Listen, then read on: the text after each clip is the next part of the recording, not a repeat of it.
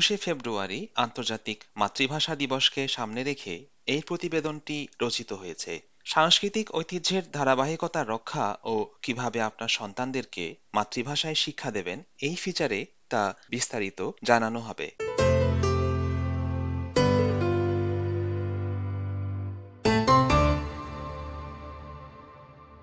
আদমশুমারের তথ্য অনুযায়ী অস্ট্রেলিয়ার এক পঞ্চমাংশ পরিবার বাড়িতে ইংরেজি ব্যতীত তাদের নিজস্ব ভাষায় কথা বলে থাকে। ইংরেজি ভাষীদের এই দেশে শিশুদের মাতৃভাষা শেখানো অত্যন্ত কঠিন। দ্বিভাষী পরিবারে ইংরেজি ছাড়া ভিন্ন ভাষার বাতাবরণে শিশুদের বড় করে তোলার বিভিন্ন দিক নিয়ে গবেষণা হয়েছে। মেলবোর্ন ইউনিভার্সিটির শিক্ষক, ভাষাবিদ জন হাজেক বলেন, শিশুদের দ্বিভাষী হিসেবে বেড়ে ওঠায় সমাজ অনেকভাবে উপকৃত হয়। দ্বিভাষী শিশুরা ভিন্ন ভাষা ও সংস্কৃতিকে জানার বোঝার চেষ্টা করে থাকে এবং তার প্রতি শ্রদ্ধাশীল হতে শেখে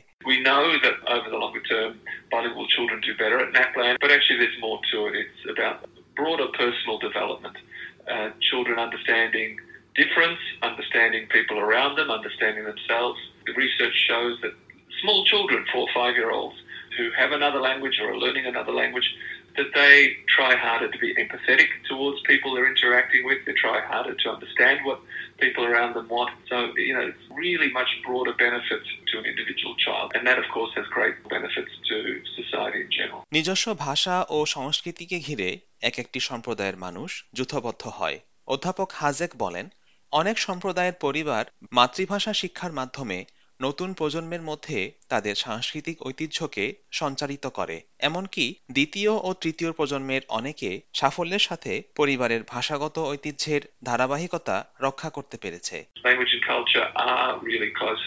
tied together for lots of communities. And there are many success stories of uh, second and third generation who've been able to learn you know, the family language, the heritage language, as well as the culture very successfully. But it's really up to um, communities and individuals to work out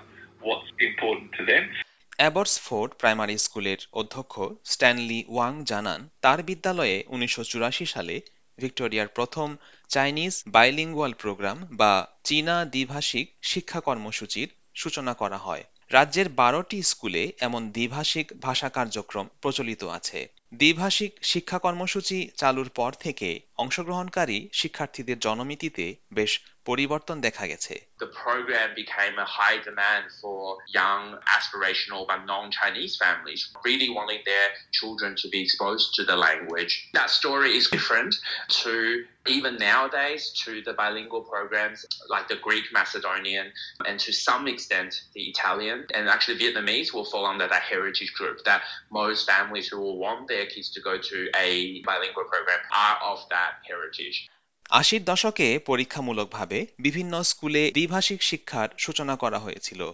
তার ফলে অস্ট্রেলিয়ার অনেকে প্রথমবারের মতো ভিন্ন ভাষায় শিক্ষা গ্রহণের সুযোগ পায়। দ্বিতীয় প্রজন্মের গ্রিক, অস্ট্রেলিয়ান ভাসো জাঙ্গালিস তাদের মধ্যে অন্যতম।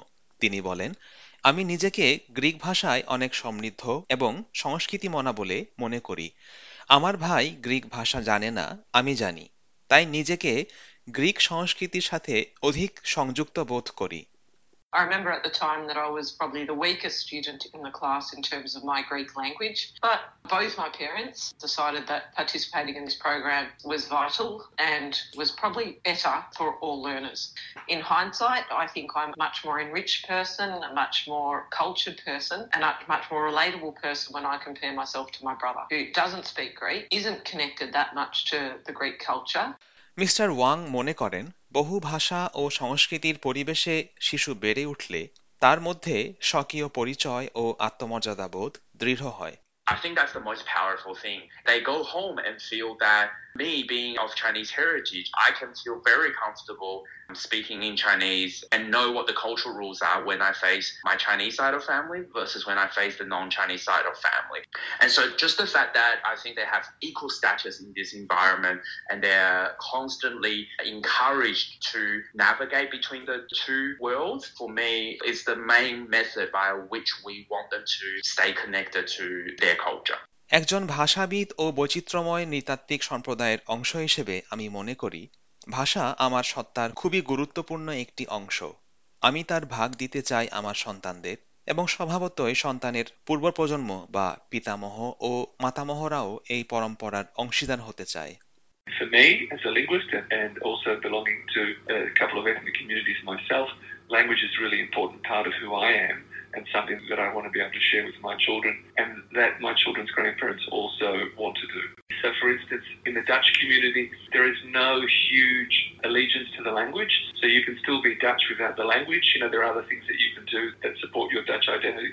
For other communities, such as the Greek community, of course, it's very different. Language and religion are all closely tied into Greek identity, Greek culture. Miss জাঙ্গালিস তার কমিউনিটির সদস্যদের মধ্যে ভাষা ও সংস্কৃতির বন্ধনের কথা উল্লেখ করে বলেন আমি মনে করি কারও নিজস্ব ভাষা জানাটা খুবই গুরুত্বপূর্ণ কেননা কেউ যদি তার ভাষাকে হারিয়ে ফেলে তাকে কেন্দ্র করে থাকা সবকিছুই তখন ভেঙে পড়ে I think once you lose the language, everything else falls apart around it. So I think language is crucial. School পড়ুয়া দুই সন্তানের জননী মিস জাঙ্গালিস তার সন্তানদের মাতৃভাষা শেখানোর ব্যাপারে সচেতন। যেসব অভিবাসী পরিবার এদেশে সদ্য এসেছেন বা আসার পরিকল্পনা করছেন, তাদেরকে তিনি মাতৃভাষা শিক্ষার বিষয়ে কার্যকর পদক্ষেপ নেওয়ার পরামর্শ দিয়েছেন। If you are an organised, newly arrived migrant group with one language specific context, it is possible to ask for bilingual programs to be established in schools. There's a bit of a process there. You do have to have a large number of students. You do need to get the parents on board, you know, have that conversation with the school community. Department of Education and Training can offer to support to schools. It won't be an easy battle and it won't be a quick process. You're talking a couple of years to get these programs established. So it is possible to get a monolingual school changed to a bilingual. নিজের সন্তানদের স্থানীয় লাইব্রেরিতে নিয়ে যাওয়ার সময়ে তিনি অভিভাবকদের নিয়ে ভাষা শিক্ষার একটি সাংগঠনিক উদ্যোগ গড়ে তোলেন। সেই অভিজ্ঞতার আলোকে তিনি বলেন, সামাজিক বা নিজস্ব ভাষা সংস্কৃতি চর্চার তৃণমূল উদ্যোগ শিক্ষা সহায়ক কর্মসূচির অংশ হিসেবেও গড়ে তোলা যায়। We just got a group of parents together, knocked on the door of Richmond Library and said, Can you? We've got 20 parents who'll support the program and turn up. And after a bit of advocacy consultation, which day, which time, got it up and running. But, you know, don't underestimate the power of organising our own communities to do this. যেসব পরিবার সন্তানদেরকে দ্বিভাষিক চর্চার মাধ্যমে লালন পালন করছেন তাদের উদ্দেশ্যে পরামর্শ দিয়ে অধ্যাপক হাজেক বলেন অস্ট্রেলিয়ায় বেড়ে ওঠার কারণে শিশুরা ইংরেজিতে সবচাইতে দক্ষ হবে এটাই স্বাভাবিক কেননা তাদের চারপাশের জগৎটা ইংরেজির, তারা স্কুলে বড় একটা সময় ইংরেজি শিখে কাটাচ্ছে।